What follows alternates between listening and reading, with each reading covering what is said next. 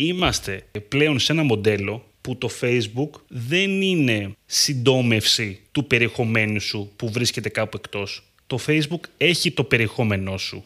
Δηλαδή πρέπει να δώσουμε προστιθέμενη αξία σε αυτά που ανεβάζουμε.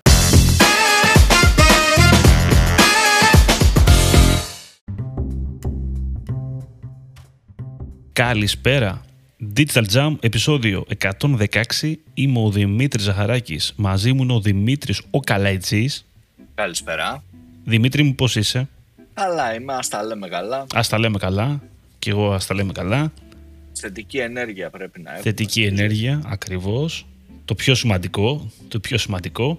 Και σήμερα μαζευτήκαμε για να μιλήσουμε για το τέλος του Organic Reach στο Facebook. Όπως το ξέραμε. Ε, το, το άλλαξα λίγο τώρα στο τέλος. Πολύ καλό. Λοιπόν, ε, αρχικά βασικά να πω ότι συζητάγαμε τον Δημήτρη, λέγαμε τι θα πούμε για το επόμενο τζάμ, ρε παιδί μου. Του πέταξα μια ιδέα, είναι λίγο, δεν μπορώ να πω trend, okay, είναι μια συζήτηση που κρατάει χρόνια. Το τι συμβαίνει στο, με το Facebook Reach γενικότερα, τι συμβαίνει, ότι έχει αλλάξει. Πάμε να συζητήσουμε σήμερα για το τι είναι σήμερα, πώς γίνεται, πώς κυμαίνεται σήμερα η κατάσταση με το Organic Reach, τι φαίνεται να δουλεύει και τι φαίνεται να μην δουλεύει. Και λέω φαίνεται γιατί στην πράξη, ε, εντάξει, είναι λίγο δύσκολο να βγάλεις νόημα με αλγόριθμους, όπως σε κάθε περίπτωση. Η μεγάλη κουβέντα είναι ότι το Facebook σαν traffic channel έχει αλλάξει πάρα πολύ. Και κατά τη γνώμη μου τουλάχιστον, ε, οδεύουμε σε μια περίοδο που πεθαίνει λίγο με την έννοια όπως το θεωρούσαμε, traffic channel. Και δεν νομίζω ότι θα συντηρηθεί κιόλας πολύ εύκολα. Έχουμε ακόμα χρόνο λογικά μπροστά μας, αλλά δεν μπορώ να πιστέψω ότι θα καταφέρει να μείνει αυτό που θεωρούσαμε ε, ας πούμε το δεύτερο, τρίτο channel, ε, traffic channel μετά, το, μετά την Google ας πούμε, μετά το οργανικό της Google. Βλέπω ότι αυτό χάνεται σιγά σιγά Κοίτα, γενικά έχει αλλάξει και το, το κανάλι, το Facebook και κυρίως πώς το κοινό βλέπει το Facebook θα σου πω και πώς αλληλεπιδρά αυτό μαζί του. Οπότε νιώθω ότι ήδη σιγά σιγά ρε παιδί μου το traffic που βλέπουμε από το Facebook αλλάζει, το διαφημιστικό έτσι δεν μιλάω απαραίτητο οργανικό, που έχει να κάνει και με το που βρίσκονται οι χρήστες ε, εδώ και αρκετό καιρό νομίζω ρε παιδί μου σε συγκεκριμένα industries, χρόνια θα έλεγα, το Instagram έχει πάρει τη σκητάλη και βλέπουμε τώρα και με το TikTok σιγά σιγά ότι ξέρεις μπήκε και αυτό έτσι δυναμικά σαν ένα κανάλι που φέρνει traffic που κάνει πραγματάκια. Έτσι. Φέρνει traffic το TikTok; Φέρνει φθηνό traffic γενικά, διαφημιστικά μιλώντας. Φέρνει πολύ φθηνό traffic και πάρα πολύ. Οπότε σιγά σιγά ρε παιδί μου ξέρεις υπάρχει ανταγωνισμός ε, στο κομμάτι, μεγάλος ανταγωνισμός και πολύ δυνατός στο κομμάτι ρε παιδί μου τι ήταν το facebook πριν 10 χρόνια και τι είναι τώρα αλλά νομίζω όλα αυτά ξεκινάνε από το κομμάτι το πώς το βλέπουν οι χρήστες και το πώς χειρίζονται. Εκεί ρε παιδί μου γίνεται και η αλλαγή του organic reach και η αλλαγή του τι περιεχομένου θα δημιουργήσω. Νομίζω ότι όλο βασίζεται στον, στον χρήστη σαν social. Ναι μεν πρωταρχικά εδώ και αρκετά χρόνια βλέπουμε μια ελεύθερη πτώση στη, στον οργανική απήχηση και σε facebook και σε instagram θα έλεγα έτσι. Και εκεί δεν είναι τα πράγματα έτσι πολύ καλά. Εκεί είναι λίγο διαφορετικά, ναι. Για άλλους λόγους. Για άλλους λόγους. Για άλλους λόγους. Που εντάξει είναι το αυτονόητο ότι ρε παιδί μου μια εταιρεία ε, θέλει να βγάλει χρήματα όπως είναι το Facebook. Οπότε δεν θα προτιμήσει να δείξει ε, εσένα που πουλάς μπουλζάκια από κάποιον που γράφει περιεχόμενο και είναι χρήστης. Γιατί αν δείξεις τον χρήστη κερδίζει πράγματα, αν δείξεις εσένα χάνει, θα διαφημιστείς λιγότερο. Οπότε είναι αυτονόητο και όλοι οι αλγόριθμοι να βασίζονται περισσότερο σε περιεχόμενο χρηστών ε, ή groups, ας πούμε, π.χ. που άλλαξε στο facebook ε, και όσο πάει έπεφτε. Τώρα όμως παρατηρούμε και έπεφτε, έπεφτε το organic, έτσι. Έπεφτε, έπεφτε, έπεφτε και έφτασε σημείο ξέρεις, να έχεις 100.000 likes και να σε βλέπουν 50 ψυχές, έτσι, ακραίο. Σε ακραίο βαθμό δηλαδή πτώση, σε τεράστιο βαθμό όπου και πολλά businesses καταστράφηκαν από αυτό το κομμάτι.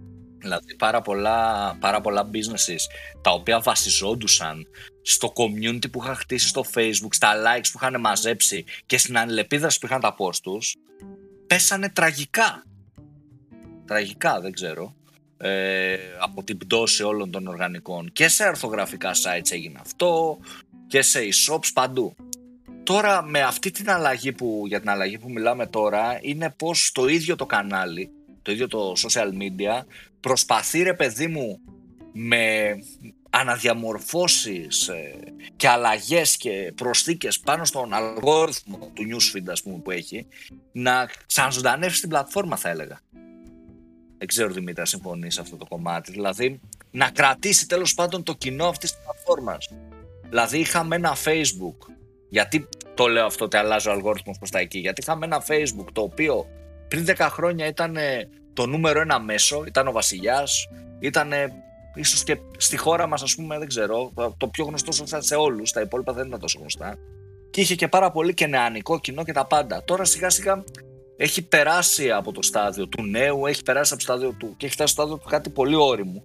Οπότε και το κοινό έχει αλλάξει. Άρα και το Facebook στοχεύει πάρα πολύ. Τελευταία βλέπαμε τα groups που έχουμε ξαναπεί, έτσι.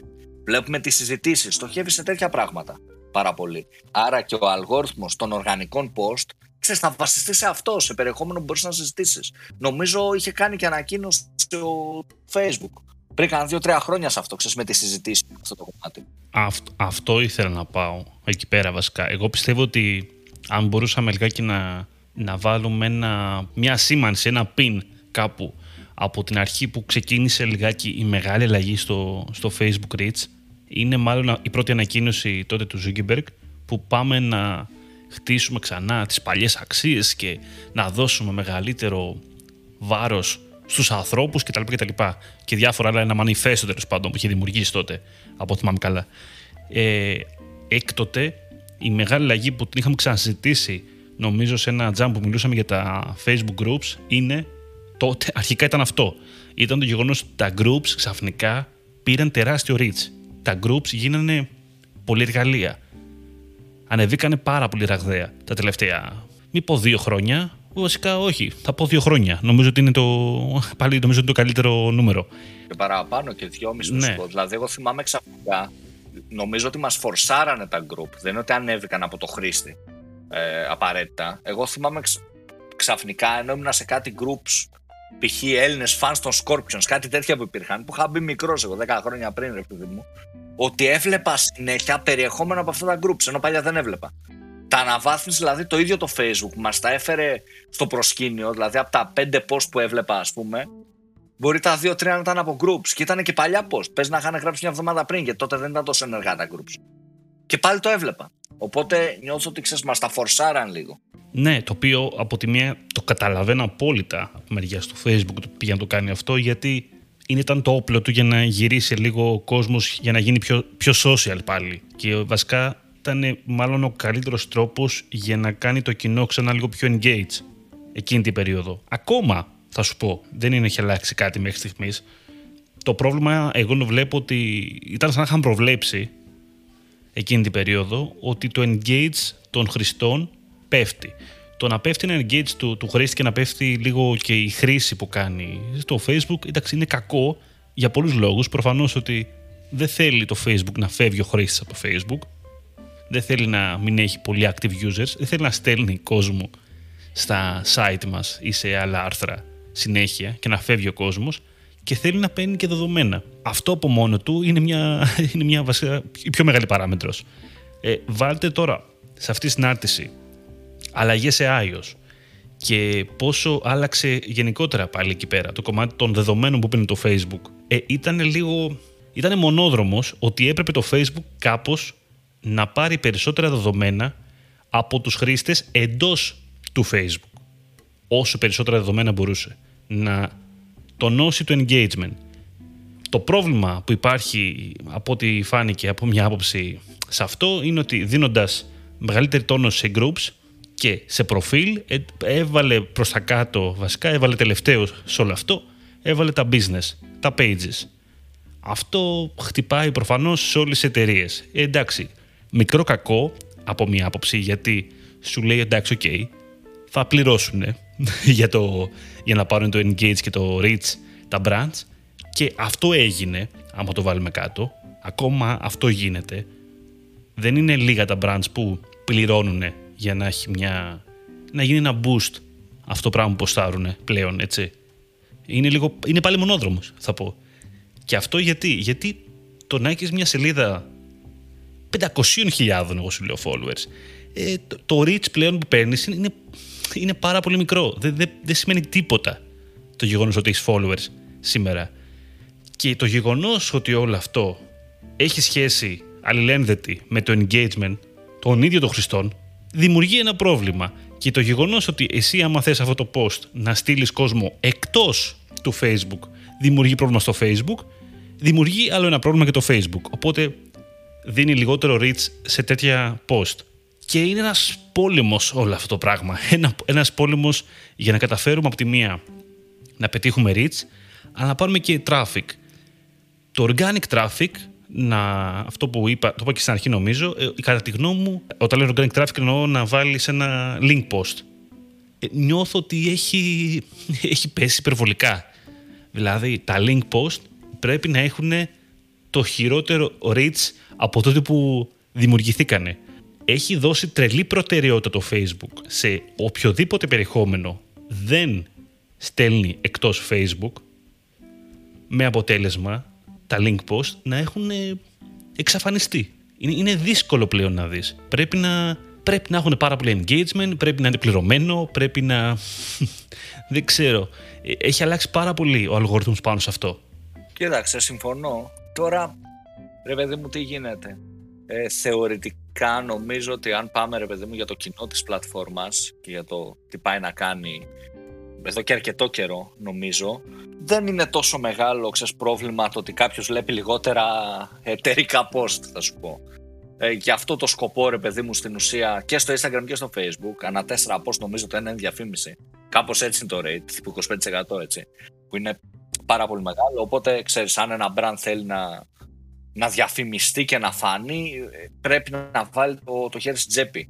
Το θέμα είναι εξή ποιο είναι το πρόβλημα. Ότι σε αυτούς που μπήκαν στη διαδικασία εξ αρχής και χτίσανε ένα, ένα community, ρε παιδί μου, φτιάξανε τα πάντα, μαζέψανε κοινό, όλα αυτά. Πώς μπορούν, ρε παιδί μου, και τι μπορούν να κάνουν για να έχουν όσο το δυνατόν καλύτερη απήχηση. Αυτό είναι λίγο το, το θέμα. Δηλαδή, σκέψω ότι εσύ, ας πούμε, μπήκες στο Facebook πριν 9 χρόνια σαν brand, έχεις επενδύσει χρήματα, έχεις βάλει, έχεις κάνει πολύ καλή ωραία εικόνα στα social media, έχεις αφιερώσει χρόνο και μέλη από την ομάδα σου για να έχεις μια πολύ καλή εικόνα και ξαφνικά βλέπεις όλο αυτό να καταραίει και πλέον ξέρεις, έχει μπει στη διαδικασία κάποιος και λέει αξίζει να επενδύσω στο οργανικό κομμάτι το 2022. Έχει νόημα.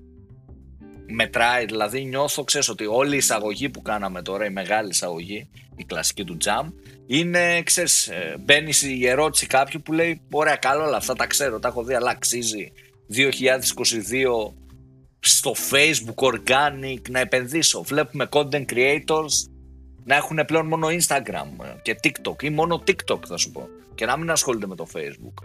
Ε, βλέπουμε εταιρείες να έχουν 500 likes και followers και fans και δεν ξέρω εγώ τι πείτε όπως θέλετε και να παίρνουν 15 likes per post ή 20 αν δεν το κάνουν boost. Οπότε, ξέρεις, έρχεται η ναι. απορία που νομίζω ότι κάθε χρόνο είναι και πιο έντονη. Δηλαδή το 19, ας πούμε το 17 θα σου πω, 17-18 εκεί άρχισε να, να το λένε πολλοί άνθρωποι σιγά σιγά. Ε, σαν ε, ψήθυρο, θα σου πω, σαν ψήθυρος. Τώρα είναι, ξέρω εγώ, φωνές ότι αξίζει, έχει νόημα. Δεν έχει. Τρελαίνονται κιόλας οι επιχειρηματίες. Γιατί βλέπουν ότι έχουν μαζέψει ε, followers και τους βλέπει κανείς. Οπότε εδώ πρέπει λίγο έτσι να δούμε, να δώσουμε μια απάντηση, θα έλεγα, αν μπορείς να δώσεις, προφανώς δεν είναι κάτι ναι ή όχι, εννοείται. Είναι αλλά αρκετά εδώ σύνθετο, ναι. Challenge, το challenge, να, να ε. απαντήσεις σε κάποιον αν έχει νόημα και αν μπορείς να έχεις ε, οργανικό reach. Να, να απαντήσω κι εγώ, αλλά πριν απαντήσω να σου πω ότι επειδή είπες τώρα για τους επαγγελματίες. και θυμάμαι πάρα πολύ εκείνη τη φάση που ανεβαίνανε, ξέρεις, να είναι ένα facebook page να ανεβαίνουν πράγματα και ο επαγγελματίας ή και ο social media manager να μην βλέπουν likes ή comments το οποίο δημιουργεί ένα τεράστιο άγχος για την εικόνα του brand γιατί ότι εγώ ίσως κάνω κάτι λάθος γιατί δεν παίρνω likes, δεν παίρνω σχόλια και ότι αυτό βγαίνει προς τα έξω γιατί βλέπει όλος ότι έχει ανεβάσει το τάδε brand είναι ένα μεγάλο brand, έχει ανεβάσει κάτι και δεν έχει τίποτα από κάτω. ή έχει 5, 10 like, 20. Και είναι τρομακτικό. Είναι σαν να σε βάζει ότι πρέπει να πληρώσω, ας πούμε, για να, για να φανώ. Αλλιώς νιώθω ότι εκτίθεμαι κιόλας σε αυτούς τους λίγους που θα με δούνε. Είναι, είναι φοβερό αυτό, έτσι. Ισχύει. Εντάξει, και όντως είναι ρε παιδί, αν είσαι ξέρω εγώ, ένα πολύ μεγάλο brand, η Adidas, θα σου πω εγώ. Τυχαία λέω ένα όνομα και έχεις 5 likes και 10, είτε σε Facebook είτε σε Instagram υπάρχει θέμα. Έτσι, σίγουρα. Ναι. Νομίζω. Ναι, δηλαδή, δεν... υπάρχει, το, το βλέπει ρε παιδί μου κάποιος και δεν λες: Πω, δες Coca-Cola πήρε 10 likes. Είναι, είναι κάτι θα το δει. Και όχι μόνο εμείς. Θα το δουν όλοι. Αυτό τώρα τη λύση έρχεται λίγο να τη φέρει το Instagram που τα κρύβει σιγά σιγά αυτό το κομμάτι. Κρύβει τα likes και βλέπω το όσο πάει ξέρεις, ναι. και brands και άνθρωποι τα κρύβουν και νιώθω ότι σιγά σιγά έχει καλή επίδραση αυτό το κομμάτι. Γιατί κάποιος μπορεί να ντρεπόταν να ανεβάσει κάτι γιατί θα βλέπανε οι φίλοι του ότι του κάνουν μόνο 10 likes πριν θα τα ανεβάσει και θα τα κρύψει. Οπότε νιώθω ότι αυτό δουλεύει και θα δουλέψει αντίστοιχα με την ίδια λογική για τα brands. Για να μπορούν ξέρεις, να, να κάνουν secure το ότι π.χ. μπορεί αν προωθεί ένα post και έχει 500 likes ένα post και το άλλο 10 για ένα χρήστη που δεν ξέρει τι είναι η προώθηση φαίνεται και άσχημα ξέρεις. λέει πω, τι είναι αυτή η διαφορά μπορεί κάποιος να το δει. Μου έχει τύχει ας πούμε αυτό να δω comment α, με μποτάκια το είδα αυτό το post έχει 500 τα άλλα post είναι 10 από κάποιον άνθρωπο προφανώς δεν ξέρει διαφήμιση.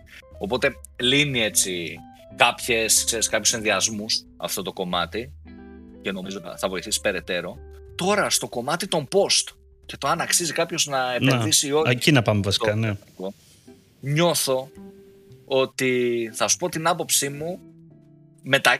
λέγοντας τα γενικά που ξέρεις ψιλοπολιακούμε ότι ρε παιδί μου πλέον το facebook είναι το κλασικό γιατί μιλάμε για facebook ε, λέμε ότι πλέον το facebook είναι ε, πάρα πολύ βασίζεται στις συζητήσεις θέλει ρε παιδί μου post τα οποία ο χρήστης μπαίνει στη διαδικασία να συζητήσει, όχι να γράψει ναι, όχι, ή να κάνει απλά μια καρδούλα, ξέρεις, react κάτι, να συζητήσει και να το απαντήσεις και εσύ σαν brand και να σου ξαναπαντήσει και να γίνουν ε, meaningful ε, conversation, όπως λέει το Facebook. Αλλά στην πράξη τώρα αυτό, που το ακούμε ξανά και ξανά, δηλαδή το ακούσαμε το 21, το ακούμε και το 22, νιώθω ότι στην πράξη είναι πολύ δύσκολο να γίνει. Δεν ξέρω αν συμφωνείς αυτό το κομμάτι. Ε, είναι πολύ δύσκολο για τους περισσότερους βασικά. Ναι. Αυτό θα πω.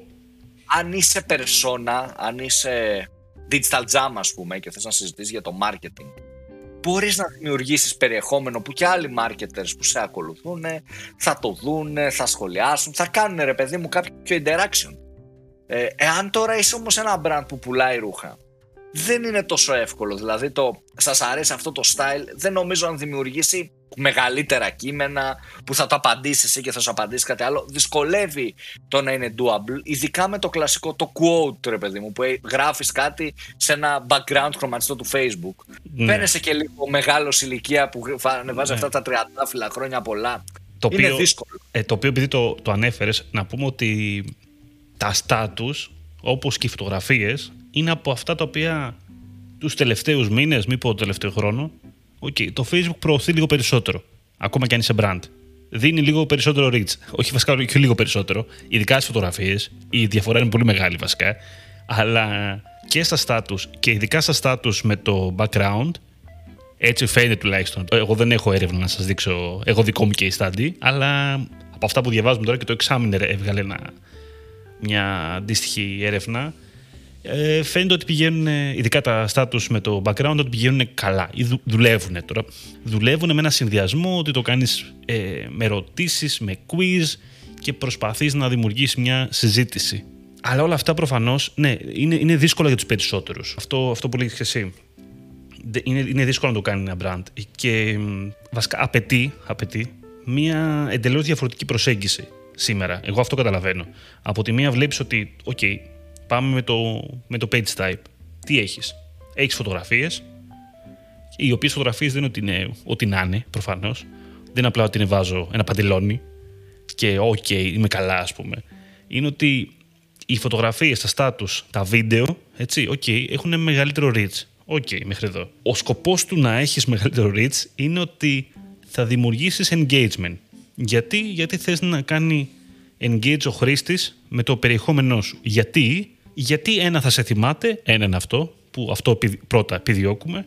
Δεύτερο θα επιδράσει με τον brand, οπότε μπορεί να δει και ένα προωθητικό μεθαύριο, μπορεί να δει και ένα link post το οποίο έχει σκοπό να φέρει τον άνθρωπο να τον πιάσει και να τον βάλει μέσα. Έχει μια μεγαλύτερη πιθανότητα τουλάχιστον. Αλλά κυρίως το brand awareness. Εγώ θα σου έλεγα, ας πιάσουμε μόνο αυτό το κομμάτι. Θέλουμε να κάνουμε engage με τον χρήστη. Το να κάνεις engage με τον χρήστη πάει να πει ότι ο χρήστης θα μείνει στο Facebook. Πρέπει να, αυτό πρέπει να είναι η πρώτη παράμετρος. Και ήταν πάντα, άμα το βάλουμε κάτω, αυτή η παράμετρος. Δηλαδή πάντα το Facebook σου λέγε, όχι σου λέγε, αλλά το καταλαβαίναμε όλοι, ότι θέλει ο κόσμος να μένει. Τελέσματος, ρε παιδί μου. Ναι. Πάντα ανέκαθεν. Τώρα το link post, ας πούμε, δεν πήγαινε τόσο καλά όσο το post ψάχνουμε στο Facebook, έτσι. Δεν είναι κάτι καινούριο, Πάντα. καταλάβετε. Ανέκαθεν ήταν. Αυτό θυμάμαι το συζητώ. Τα πρώτα jump το έχουμε πει τώρα, τρία χρόνια πριν. έτσι. Ανέκαθεν, στις αρχές του, όταν είχε ξεκινήσει όλο αυτό, θυμόμαστε ότι βάζαμε εικόνες και λεζάντα URL. Μετέπειτα, για κάποιο λόγο, θεωρήσαμε και εκ του αποτελέσματος ότι και αυτό δεν δουλεύει. Γιατί το Facebook καταλαβαίνει ότι είναι URL εκεί πέρα, καταλαβαίνει ότι θέλει να στείλεις στο χρήστη εκτός Facebook και του δίνει λιγότερο reach από όσο θα του έδινε. Οπότε εκεί ξεκινήσαμε και το βάζαμε σε comments. Και τώρα έχουμε αυτή τη λογική. Δηλαδή, οπότε το link δεν το δίνεις καν στη λεζάντα. Είναι καλό αυτό; Θα σας πω τώρα. Βέβαια, θα σου πω το άλλο. Είναι προβληματικό κι αυτό. Δεν είναι. Εξαρτάται. Έτσι. Εξαρτάται τι link. Γιατί ας πούμε εγώ βλέπω πάρα πολύ, ξέρεις, τα προτινόμενα articles που είναι λίγο, είναι λίγο clickbait. Κατάλαβες, κάτι κοτσομπολιά, κάτι τέτοια. Εάν τα πατήσεις ένα-δυο σου βγαίνουν συνέχεια να ξέρεις τέτοια, τέτοια πράγματα. Οπότε υπάρχει, δηλαδή βλέπω στο Suggested for You ας πούμε το σχόλιο του Θοδωρή Μαραντίνη για την απώλεια ε, της μαμάς Ήδη Χριστίδου, συγκινεί. Το βλέπω ας πούμε ενώ δεν έχω κάνει like και μου το έχει suggested, το, το, το είδα τώρα όσο scroller έτσι. Βγάζει τέτοια πράγματα suggested, άρθρα που σε στέλνουν εκτός Facebook αυτά που προωθεί περισσότερο από ό,τι έχω παρατηρήσει είναι τα instant articles ακριβώς. Δηλαδή αυτά που προωθεί περισσότερο συνήθως είναι instant article το suggest for you από ό,τι έχω παρατηρήσει. Μπορεί να τυχαίνει σε μένα, αλλά ξέρω εγώ, είναι 8-10 φορές μεγάλο ratio. Νομίζω ότι τα προωθεί και τα άρθρα που και που. Ε, αλλά ναι, είναι το κλασικό κράτα το χρήστη, ξέρεις, όσο μπορείς περισσότερο στο facebook. Τώρα σαν tips, εγώ θα έλεγα τέσσερα απλά πράγματα για να κλείσω έτσι τη δικιά μου άποψη. Ε, το πρώτο κομμάτι είναι ότι να προσπαθούμε ρε παιδί μου σαν brand ανάλογα με το ποιοι είμαστε, ποιο είναι το brand και πού δραστηριοποιείται να έχουμε πάρα πολύ engagement στα groups να είμαστε μέσα, ρε παιδί μου, να είμαστε στον παλμό της αγοράς. Θεωρώ ότι είναι πάρα πολύ σημαντικό, οτιδήποτε brand και να είσαι. Ε, ότι βοηθάει. Και πλέον τι γίνεται, επειδή το έχουν κάνει τόσα πολλά μεγάλα brands να κάνουν συζητήσει, promoted συζητήσεις. Δεν είναι, οι περισσότερε δεν είναι οργανικές, δεν είναι real time marketing. Είναι συνεργασία με το casting group. Επειδή το έχουν κάνει τόσα πολλά brands, ο κόσμος πλέον το ψηλοθεωρεί και δεδομένο στο μυαλό του. Αυτονόητο, θα έλεγα. Οπότε είναι πάρα πολύ έτσι, σημαντικό αυτό να το, να το κρατήσουμε. Δεν ξέρω αν συμφωνείς, Δημήτρη. Ε, αυτό το κομμάτι, των groups, δηλαδή πιστεύω ότι είναι δυναμικό. Ε, σαν δεύτερο τώρα, Σαν δεύτερο, σίγουρα ε, το κομμάτι, εάν μπορούμε, δηλαδή αν είμαστε coach, εάν είμαστε opinion leader, εάν είμαστε αθλητικό site θα σου πω, το να γράψουμε το κλασικό του θείου που λέγαμε παλιά, ξέρεις, το, το quote, το να γράψουμε κάτι και να έχει απλά ένα μπλε background, ε, δείχνει καλά αποτελέσματα, όπου αυτό το επιτρέπει όμως. Πάντα δηλαδή θέλει με προσοχή. Το ότι έχει καλά αποτελέσματα δεν έχει καλά για όλους, δεν πάνε τα πάντα όλα για όλους. Πρέπει, Αυτό που έχω πρέπει να έχει ένα σκοπό, ρε παιδί μου. Πρέπει να έχει ένα, ένα στόχο. Θέλω και να... Και να ταιριάζει, ρε παιδί μου, και να ταιριάζει. Κατάλαβες. Δηλαδή, δεν, θα, δεν θα ανεβάσω, ξέρω εγώ, το μαγαζί που έχω με αθλητικά ρούχα για τη μόδα και δεν ξέρω, το, την παλετσιάγκα, ας πούμε, να συζητήσουμε, γιατί έχω αθλητικά ρούχα. Ε, ή δεν θα βάλω στο κατάστημα που έχουμε κοσμήματα για το ποδόσφαιρο κάτι να συζητήσουμε, γιατί δεν έχει νόημα. Μπορεί να πάρει και comments, έτσι, αλλά Ποιο το νόημα εν τέλει για τον brand μου; Κάτι που είναι σχετικό όλο αυτό. Επίσης, κάτι που μου αρέσει πολύ είναι τα, τα Facebook Lives, γενικά. Προωθούνται, τα βλέπεις στην αρχική και είναι κάτι που, πώς να το πω, είναι generic ρε παιδί μου, δεν ξέρω. Δηλαδή μπορεί να, ψηλο, να κάνουν όλοι.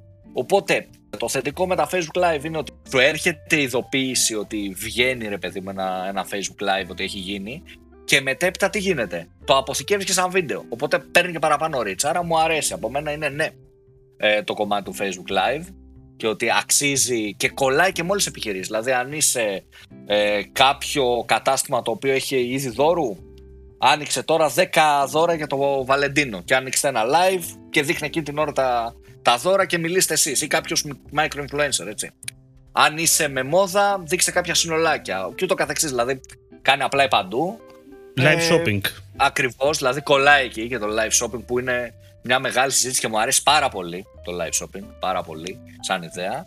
Ε, και μετά το κομμάτι νομίζω που μου αρέσει πάρα πολύ είναι το user generated content που αυτό βοηθιέται ρε παιδί μου περισσότερο σε πλατφόρμες τύπου Instagram αλλά μου αρέσει και στο Facebook δηλαδή μου αρέσει να δώσουμε ρε παιδί μου το, το παλμό του χρήστη μέσα από την πλατφόρμα δηλαδή να ανεβάσουμε και ένα post που είναι ένα βίντεο ή μια εικόνα του Γιάννη που πήρε το course που κάνουν οι Digital Jam και λέει πόσα πράγματα έμαθε δεν ξέρω αν συμφωνείς Δημήτρης σε αυτό αλλά μου αρέσει. Ή την μπλούζα που είχε πολύ ωραίο customer care, το agency που κάνει πολύ καλή δουλειά, ή το ξενοδοχείο και το καθεξής. Αυτά από μένα, τέσσερα απλά πραγματάκια.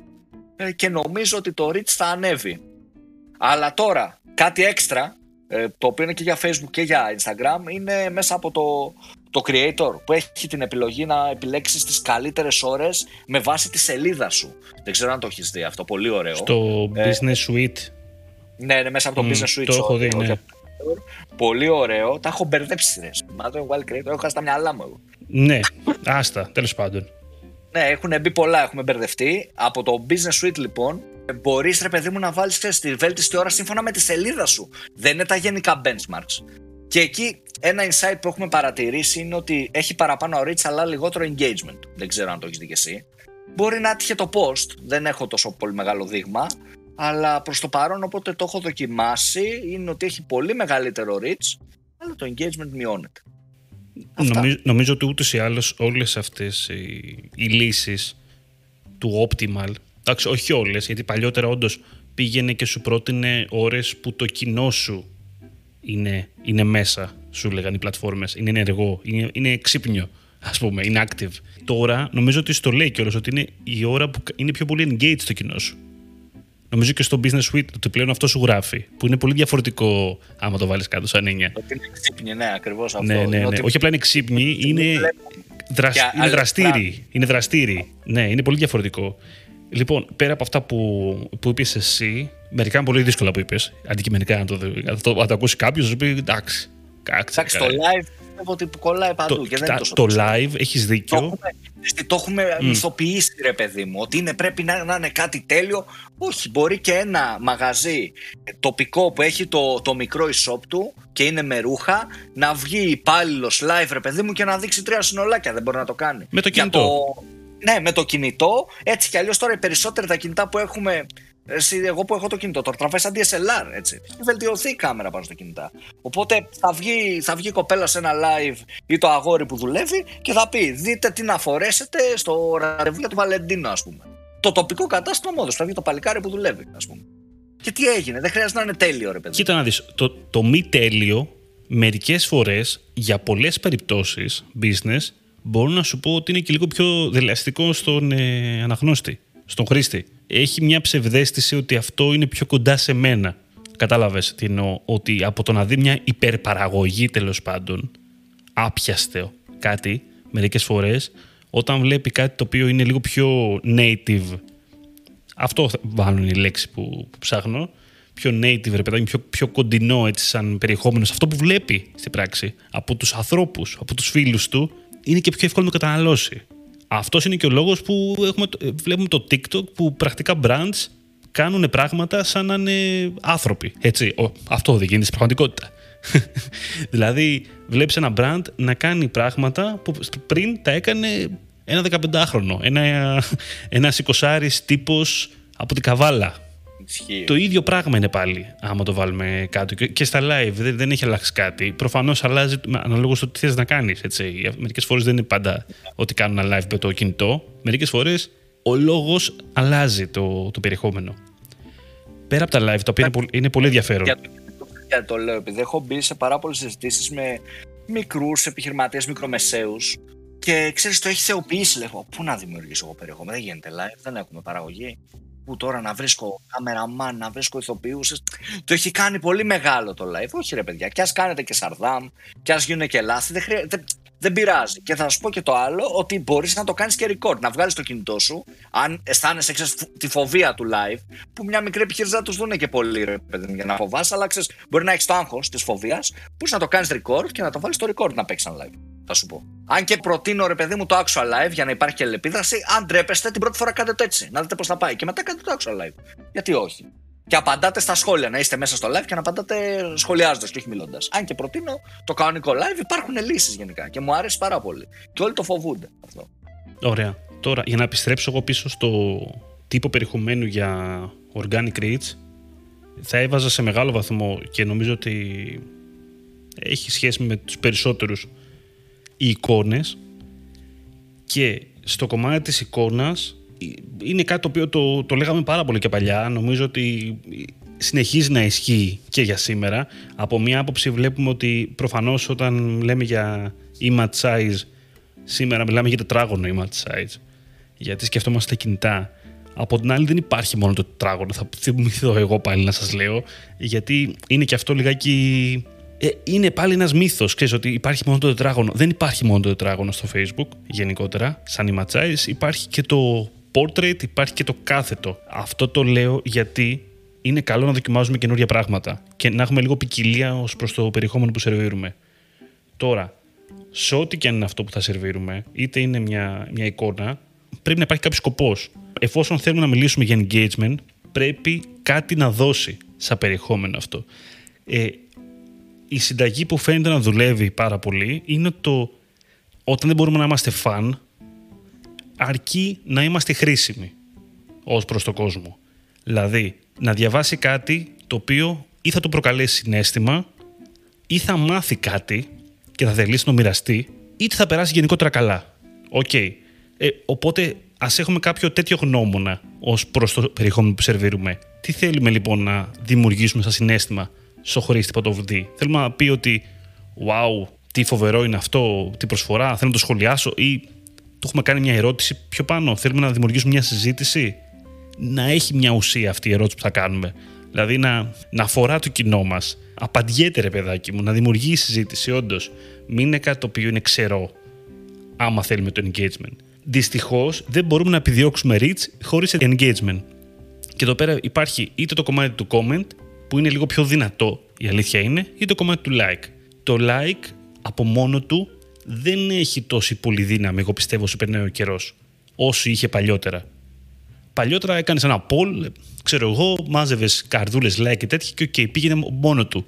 Πιστεύω τα comments συντηρούν και δημιουργούν περισσότερο το reach. Γιατί από τα σχόλια ο άλλος θα κάνει και το share πιο εύκολα. Οπότε είπαμε εικόνες που πιστεύω ότι δεν έχουν πεθάνει, προς Θεού δεν έχουν πεθάνει οι εικόνες ακόμα. Τα status τα οποία έχουν ενδιαφέρον ειδικά στο κομμάτι του να ρωτάς να ρωτάς τους χρήστες όταν δεν έχεις εικόνα και είναι κάτι πιο μικρό, πιο μονολεκτικό. Και στο status θα σου βάλω και το κομμάτι του μεγάλου κειμένου. Αν και μου αρέσει περισσότερο σε εικόνα αυτό να, να το βλέπω, δηλαδή σύγκριση με μια εικόνα μαζί, σαν μεγάλη λεζάντα, ξέρεις.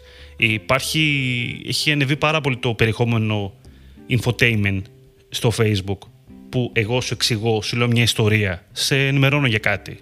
Βλέπουμε πάρα πολλές σελίδες όπως το, η γεωγραφία είναι πολύ cool ή ούτω καθεξής τέτοιες σελίδούλε trivial που σε ενημερώνουν και σου, σου μαθαίνουν κάτι πρακτικά με πολύ εύκολο τρόπο, με πολύ μικρό έτσι, απλό περιεχόμενο στην πραγματικότητα. Απλό περιεχόμενο ενώ ως προς την ε, σχεδιαστική μεριά, έτσι. Ενώ δεν κάνανε παπάδες από όψη design, δεν χρειάστηκε να πάνε σε designer. Απλά το περιεχόμενο που γράφουν οι λέξεις είναι που έχουν τη μεγαλύτερη βαρύτητα. Έτσι, και ότι δίνουν κάτι στο χρήστη. Και τώρα που πες περιεχόμενο, θα σου πω και εγώ τώρα κάτι που είδα πρόσφατα και κολλάει και στο τι θέλει οργανικά ο χρήστης και στο τι θέλει οργανικά το social media πλέον, όχι απαραίτητα το facebook. Το έχουμε ξαναπεί για την εύπεπτη πληροφορία, ξέρεις, το γρήγορο περιεχόμενο. Ε, θα ήθελα, ξέρεις, όσοι δεν έχουν δει, ε, το Meta for Business τη σελίδα στο Facebook που ήταν το Facebook for Business που έχει γίνει πλέον Meta for Business να δει τι περιεχόμενο δημιουργούν πλέον, έτσι, να δουν τα τελευταία τους post. Δεν ξέρω αν έχεις προλάβει και, και έχεις δει καθόλου δημιουργήσει. Είναι Instagram Reels τα post. Είναι ένας άνθρωπος να μιλάει για 30 δευτερόλεπτα και να δείχνει κάποια tools και κάποια tips. 30 δευτερόλεπτα. Πετιέται με με υπότιτλους ας πούμε τύπου tool 1, tool 2, tool 3 και λέει πράγματα. Είναι, τέτοιο, τύπου, είναι περιεχόμενο TikTok, είναι περιεχόμενο Instagram Reel που αν το δείτε είναι βασμένο στο Facebook. Στο Meta for Business, έτσι, όλο το περιεχόμενο τελευταία, αν εξαιρέσεις και κάποια αρθράκια που έχουν, είναι αυτό το πράγμα.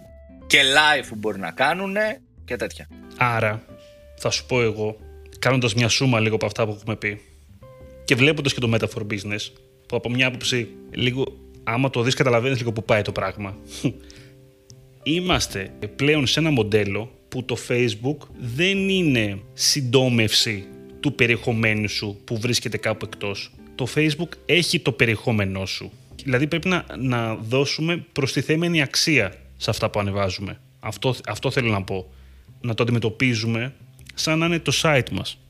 Το, αυτό θέλεις πραγματικότητα αλλά και με έναν τρόπο social. Οπότε αυτό πρέπει να, να δώσουμε μια προστιθέμενη αξία στους χρήστες. Να το θεωρήσουμε ότι ανεβάζουμε περιεχόμενο το οποίο είναι χρήσιμο, ρε παιδί μου.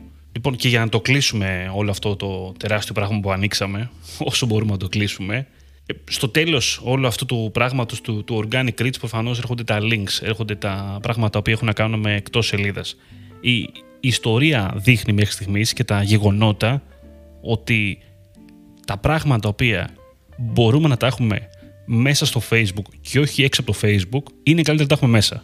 Αυτό θα δείξει ακόμα και στο κομμάτι του Facebook Shop όσο περνάει ο καιρός. Αυτό θα δείξει και στο κομμάτι των podcast μεθαύριο, θα σου πω εγώ, όταν θα έρθει το Facebook Podcast και τα podcast θα σερβίρονται μέσα στο Facebook. Οπότε δεν θα έχεις reach να ποστάρεις το, το link να πάει στο, στο site του Jam, ας πούμε. Ε, καλά, έτσι. Ε, έρχεται και σε ράμα δηλαδή, αυτό θέλω να σου πω. Ισχύει, ισχύει. Ε, εμάς. Εμείς έτσι κι αλλιώς έχουμε προτίμηση στο Spotify από το site μας. Ναι, είμαστε, εντάξει, είμαστε βαλτοί εμείς. Οπότε, πάμε σε μια τέτοια περίοδο. Δυστυχώς, θα πω εγώ, από μια άποψη, το θέμα είναι πώς θα μπορέσουμε να το ζυγίσουμε όλο αυτό και να φέρουμε περιεχόμενο πρακτικά, να δώσουμε περιεχόμενο βασικά στο Facebook για να μας αγαπήσει. Δεν μπορούμε δεν να κάνουμε κάτι άλλο, θα σα το πω κι αλλιώς. Δηλαδή πάμε σε μια λογική creator. Είμαστε creators πρέπει να δημιουργήσουμε περιεχόμενο στο Facebook για να μας αγαπήσει το Facebook και να κάνουμε engage με τους χρήστες. Δεν μπορούμε να διώξουμε τόσο πολύ εύκολα τους χρήστες για να πάρουμε reach. Δυστυχώς δεν γίνεται. Είναι πολύ δύσκολο πλέον. Και ακόμα και άμα τα link post που αναγκαστικά θα πρέπει να έχουμε, θα πρέπει να τα χτίσουμε πλέον ε, διαφορετικά. Θα πρέπει να, έχουμε, να είναι δελεαστικά, να έχουν καλή περιγραφή, να δώσουμε ένα teaser, να δώσουμε λίγο το. Δεν θα πω clickbait, αλλά ναι, θα πω clickbait. Δηλαδή πρέπει να προκαλέσουμε και λίγο το χρήστη από αυτό το πράγμα που θα του δώσουμε για να τσιμπήσει και να έρθει μέσα. Δεν γίνεται αλλιώς. Ε, Δυστυχώς το μοντέλο είναι αυτό.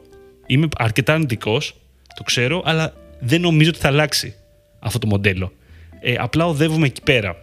Και μεθαύριο, άμα το Facebook επαναφέρει κάποια δυνατότητα για να έχουμε άρθρα και αρθρογραφία μέσα στο facebook όπως τα είχαμε τα articles παλιότερα που ακόμα υπάρχουν αλλά είναι λιγάκι υπάρχουν και δεν υπάρχουν ε, λογικά αυτό θα το επισφραγίσει μετέπειτα. Θα έρθει και το Facebook Shop, οπότε τα e-shop δεν θα μπορούν να στείλουν κόσμο στα e-shop τους και θα είμαστε όλοι χαρούμενοι που είμαστε κλεισμένοι μέσα στο Facebook. Δημήτρη, σ' αρέσει; Και θα εγώ περιμένω πώς και πώς να έρθει μακάρι, να μακάρι, Μακάρι Δημήτρη και εγώ αγόρασα ένα ωραίο καπέλο NFT.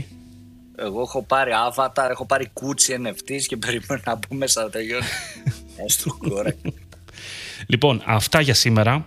Ευχαριστούμε που ακούσατε το Jam μέχρι αυτή τη στιγμή. Να θυμίσουμε ότι μας ακούτε σε Spotify, Apple Podcast, ε, Google Podcast και σε όλες τις άλλες πλατφόρμες για podcast. Στο Spotify από κάτω στο επεισόδιο θα βρείτε και ένα poll σχετικά με αυτό που συζητήσαμε σήμερα. Θέλουμε τη γνώμη σας, αν μας ακούτε από Spotify. Αν μας ακούτε από Spotify, πατήστε καμπανάκι για να ενημερώνεστε για νέα επεισόδια. Δώστε βαθμολογία για να χαρούμε εμείς. Ακολουθήστε μας Facebook, Instagram ή LinkedIn. Μας ε, ακούτε και μας διαβάζετε στο digitaljam.gr. Ήμουν ο Δημήτρης Ζαχαράκης, ήταν ο Δημήτρης Καλετζής. Καλή συνέχεια. Καλή συνέχεια σε όλους.